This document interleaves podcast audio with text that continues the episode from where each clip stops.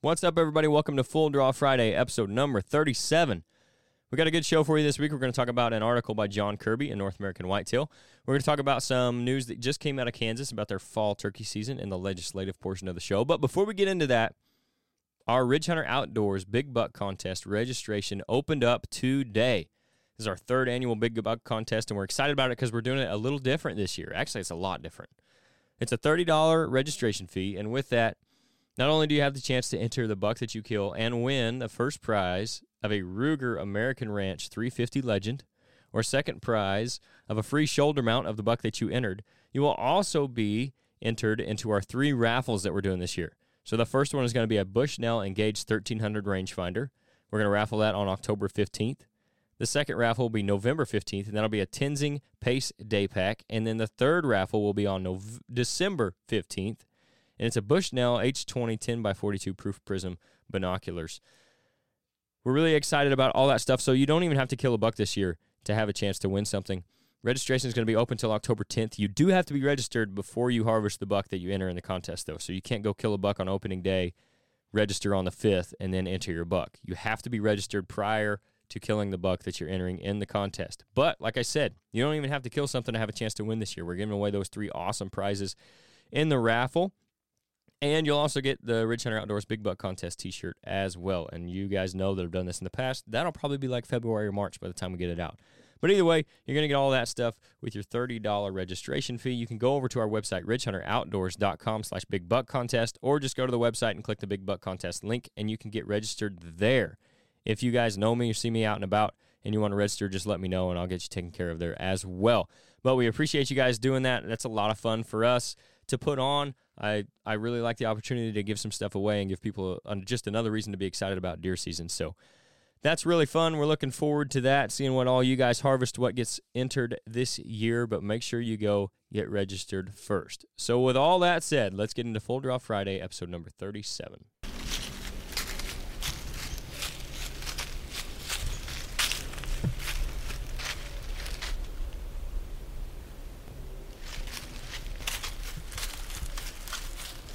Eh.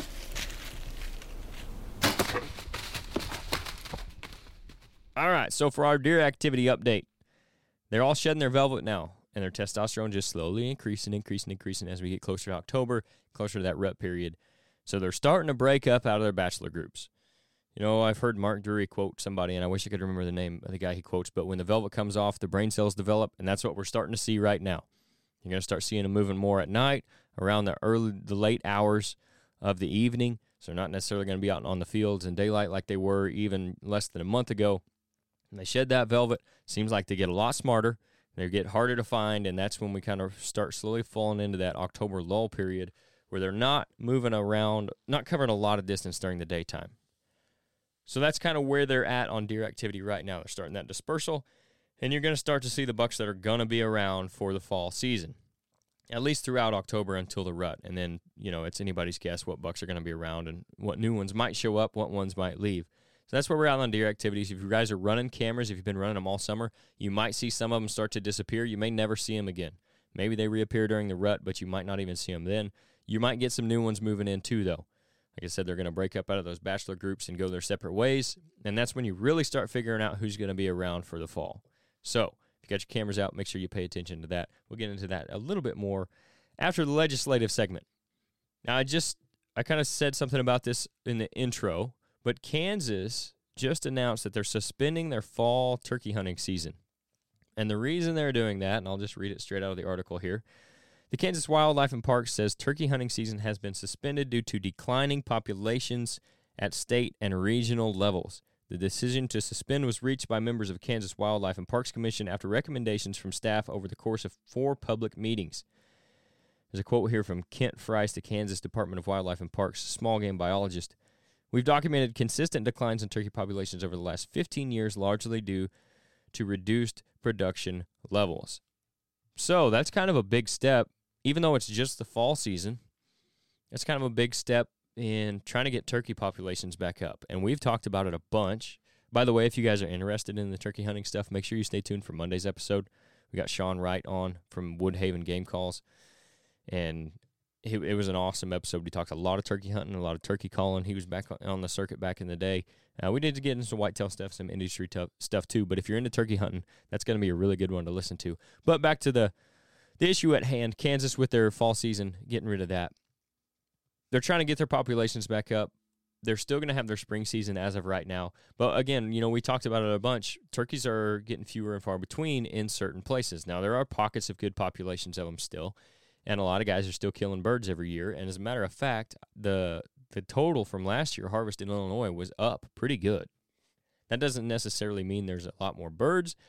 Maybe there's more people hunting. Uh, more people just happen to have success last year, but that does seem to be a good sign. It could lead towards lean towards uh, there being actual actually more birds out there.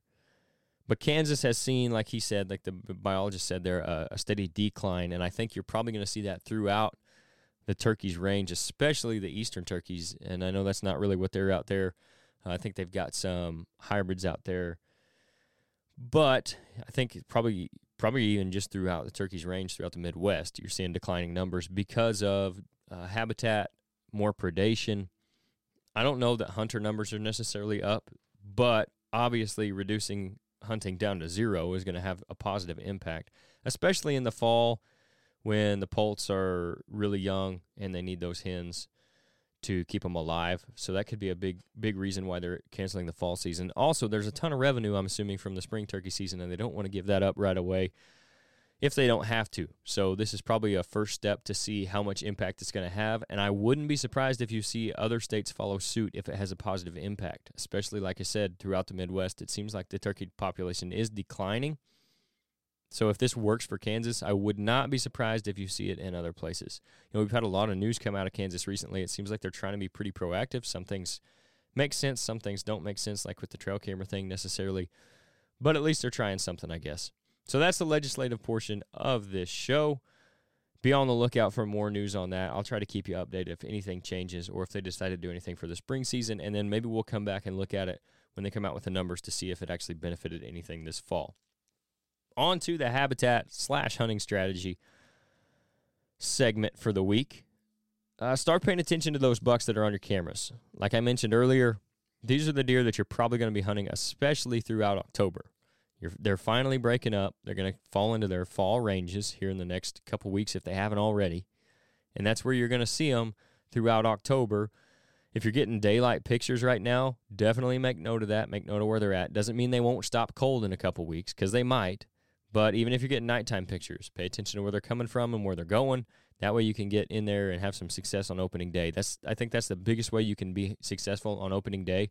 Uh, those seasons that start on October 1st is to pay attention these last couple weeks of September, find out where they're going, where they're coming from, try to locate where they're bedding, and then get close to their bedding. And that's actually going to be kind of the tip for this week as well for those of you whose season has already opened. Get in between the food and the bedding, closer to the bedding side of it. They're not moving a ton. They're not moving very far during the day right now. Austin Stone, our buddy, was down in Kentucky opening day down there, which was like the second third. And he kind of saw some some does and fawns. They got up a couple times within six hours and moved about a total of 40 yards each time.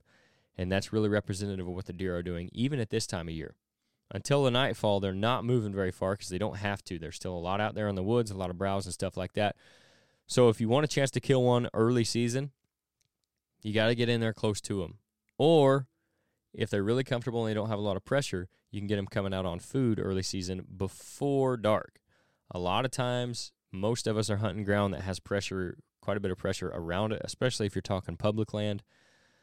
But you got neighbors that hunt. Obviously, you hunt. You want to try to keep your pressure down as much as possible, but you're still out there so those deer may not make it to those fields until nightfall. If you got an unpressured herd and you have a good food plot system or something like that, or good food source for them, then maybe you can have some luck going out there and hunting those food sources. But majority of us are going to have better luck, in my opinion, this time of year, a little bit closer to their bedding.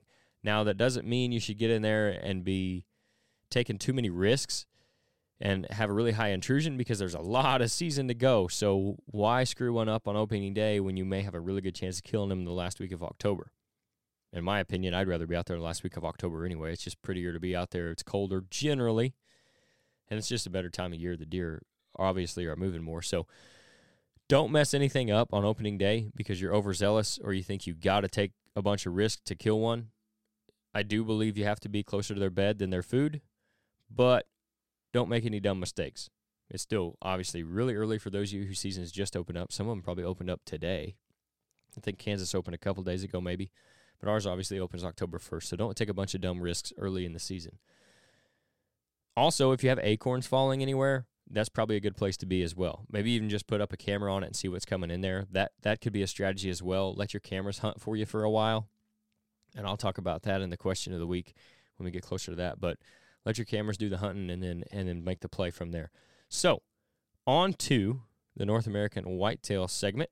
And like I said in the intro, we're going to talk about Illusions of the Night, which is an article by John Kirby in the last uh, last edition of North American Whitetails Hunting Annual. It says, I'm going to skim through this really lightly. It's a really good article. There's a lot of stuff here, but just to keep it quick and hit some of the main points, you kind of probably get it already from the title, Illusions of the Night.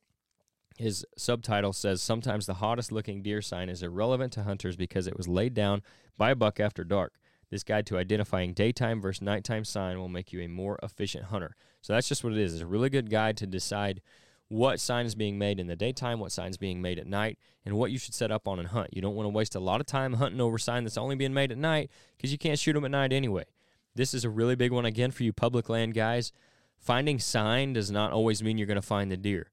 Finding the daytime sign is what you're looking for. And he goes on here in the article. I'm just going to to read a couple of captions from the pictures he's taken. Uh, there's one of a rub line here back as I'm covering. It says this rub line was made deep in the timber near a mature buck's bed with lots of quality browse around and plenty of security cover, chances are these are daytime rubs. So, really, most of the time, you're going to be looking for those that sign that's deep in cover this time of year. Even really throughout the season. If you're hunting over sign, look for that fresh sign that is is deep into cover. It's not exposed to a lot of people, a lot of hunting pressure. It's in a good location where, you know, maybe close to a potential bedding area. Again, kind of like the last segment, we talked about strategy. If you can find that sign that's close to their bedding area, that's probably daytime sign. Okay, so that's what you're looking for as far as daytime sign. He has another picture here of a little bit of a, almost a clearing in a wood lot, and it says this photo shows a staging area where deer can hold up and browse before heading out to a primary food source. Staging areas are places where you can find overlap of daytime and nighttime sign. That's because a lot of deer are coming out into that again before they go out to their main food source, which we like to do this with little clover plots. And this goes back to that acorn thing as well. If you can find a good acorn flat where they're dropping, that's going to be a really good holding spot for them before they go out to those main food fields after dark most of the time. So if you can set up on these spots, some deer are not making it there till after dark though. So you're going to have that overlap of that daytime and nighttime sign like he's talking about. So that's another potential place. That's a really good one I like early season for low intrusion most of the time, especially if you set it up with a clover plot. So you've done it yourself to make that little staging area. You can get in there and get out usually pretty good as long as you're not going out through their main food source and blowing the deer out of the field. And you, I mean, you could come in that way and you're not coming in through their bedding in the evenings. Then you can set up on those and have a decent chance of success catching one of those bucks just a little bit early, especially if you get a little bit of colder weather without having to take too many risks. Now he has another picture here at, towards the end of the article, and it's of a beaten down path that's got a bunch of tracks in it by a cornfield along uh, looks like a field road next to some timber. It says although this crossing leading deer from the timber to the cornfield is littered with sign is most likely all nighttime sign. This area is too exposed and easy to access for mature deer to frequent during daylight. So that's just like we were talking about. They like it where they feel safe. That's the sign that's close to where they feel safe is generally what you're looking for when you're looking for daytime sign. So keep all that in mind. He closes out here. He says, Understanding and interpreting deer sign can provide a huge advantage for hunters. Additionally, distinguishing daytime from nighttime deer sign further facilitates success. The underlying issue, however, is that deer patterns change fast. Also, the bulk of deer sign in many areas is created after legal shooting hours, further complicating the equation. Hunters who rely solely on deer sign can find themselves surrounded by the comfort of rubs, scrapes, tracks, and trails, but without deer in sight. That's another, just even that last point he made there. If you're just hunting off a sign, it makes it really tough. If you can combine that scouting with cameras, then you you're really into something. You can find the sign, put a camera over it, let it hunt for you, decide if it, if you have one of those staging areas or a place where you're not sure if they're using it in the daytime or nighttime. The camera will tell you. So that's a that's one of those things that it's a it's a good tool to have, but you don't want to rely too much on it. Same thing with the cameras. It's a good good tool. You don't want to rely too much on it. Put the two together and be smart about where you're hunting when you're hunting it. Then that's when you get into having a lot of success consistently. Our last segment is the question of the week. And this one is Do you prefer traditional cameras or cell cameras and why? I think there are purposes for both still. I just moved to sell some cell cameras last year and I love them. I think they they came really close to killing me a deer last year twice. The the ghost buck that I shot and we didn't weren't able to recover. I had him the night before on the cell camera. Had I not had a cell camera sending me that picture, I may not have went in and hunted the evening that I did, which was the evening prior to when I shot him, which was the first time I had seen him in daylight. So I went, I got the picture at like 4:43 in the morning. I went and hunted that evening in that spot. Saw him come out into the field. He got to about 80 yards, and that was as close as he got. I went out the next evening to the same spot, and he came into 35, and I put an arrow in him. Like I said, unfortunately, we didn't recover him. I do believe that deer died, but I wasn't able to get a dog. Where he went was so thick we couldn't see anything. So I ended up with just that sick feeling after shooting one of the biggest deer that I was chasing all year. But I do believe the cell camera helped me out in that situation because I would not have went and checked a card on a traditional camera right there where that one was at and known he was in there and I may not have went and hunted that. I might not have ever saw him that first evening, which means I probably wouldn't have went back the second evening. There was another situation where a deer on another property had shown up. I wasn't initially going to go hunting that morning. I believe it was a Sunday morning. I was planning on going to church. I got a picture at 7:30 or 8 o'clock that morning of him in my food plot from the cell camera. So I decided to change plans. I went in there because usually when they're in there, they stay in there. There's a cabin plot that he was at. I went in and about 11:30 he came back by at about 45 yards just on the wrong side of the trees. Had he had been 10 yards closer to my stand, he would have been on the right side where I'd had a clear shot at him at 30, 35. It might have killed him. So that was another situation where a cell camera almost got me a buck, um, whereas a traditional camera would not have. Now, with cell cameras, obviously you have more cost throughout the season with your cell plans. They generally cost more up front. And you run out of pictures sometimes you have to you have to upgrade your package on them or just do without the pictures until the next month. So there's that as well. Where the traditional cameras, you just go swap out a card and you have them all. I do believe there are still places for those. I like to set those up in a place where maybe I necessarily don't need to know right now what's happening, but I want to see what's happened there throughout the year. I set up a traditional camera on a mock scrape last year in the center of a timber where I wasn't going to be going in and out of a lot during the year and just let it run. And I got some really good pictures of some movement uh, from some nice bucks there that I'm going to use this year just intel that I can, you know, put in the computer and then use it in years to come. They're really good for that. They're also good for easy access spots where you can get to without having a lot of intrusion. Just swap out a card, uh, especially if you got them like close to a stand. You can get them on your way in or on your way out, and then you can save that little bit of money from the cell stuff. Also, you don't get cell service everywhere. Steve Shirk was telling us out where he's at in the big woods of Pennsylvania. There's a lot of places he can't get cell service for his camera, so he has to run traditionals. So they're obviously still useful for that. So, in my opinion, if I had to buy one, I would probably buy the cell camera if I knew I had service where I was going, just because I do like to to know. If I just had one camera, I would put it somewhere where I'd want to know what was going on right now, especially come the last week of October. So that's probably where I'd lean. But I definitely still have a lot of use for the traditional cameras, and I still use a bunch of them as well.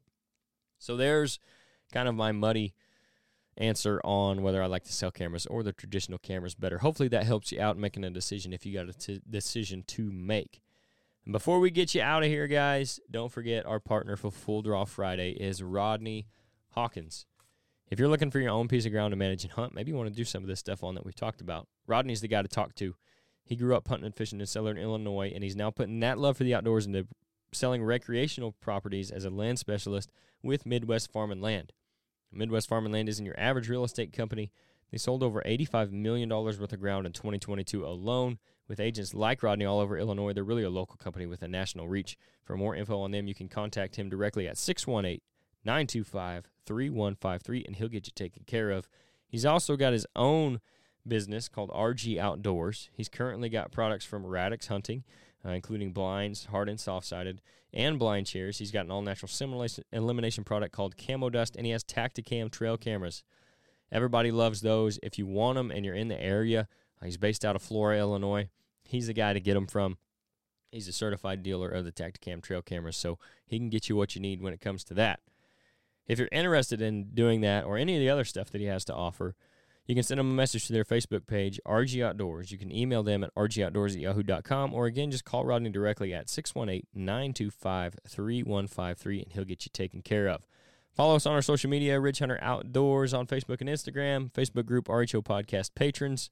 That's for exclusive content. We'll let you know the guests that are coming on when I can.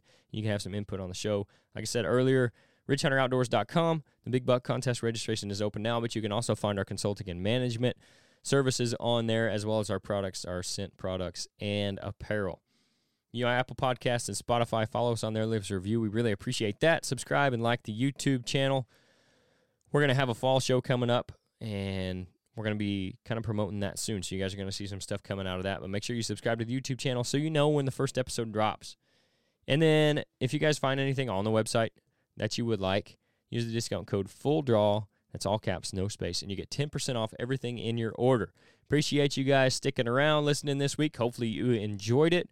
Don't forget about that big buck contest, guys. It's a really good opportunity to win some really cool prizes. We're excited about it. Looking forward to seeing what you guys harvest. And don't forget to, you know, join that Facebook group and share that stuff in there. It's essentially, essentially, it's just another hunting Facebook group, and who doesn't need another one of those where you can share your stuff, but you also can have some input on the podcast.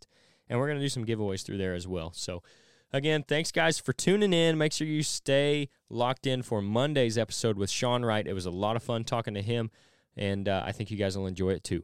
See ya.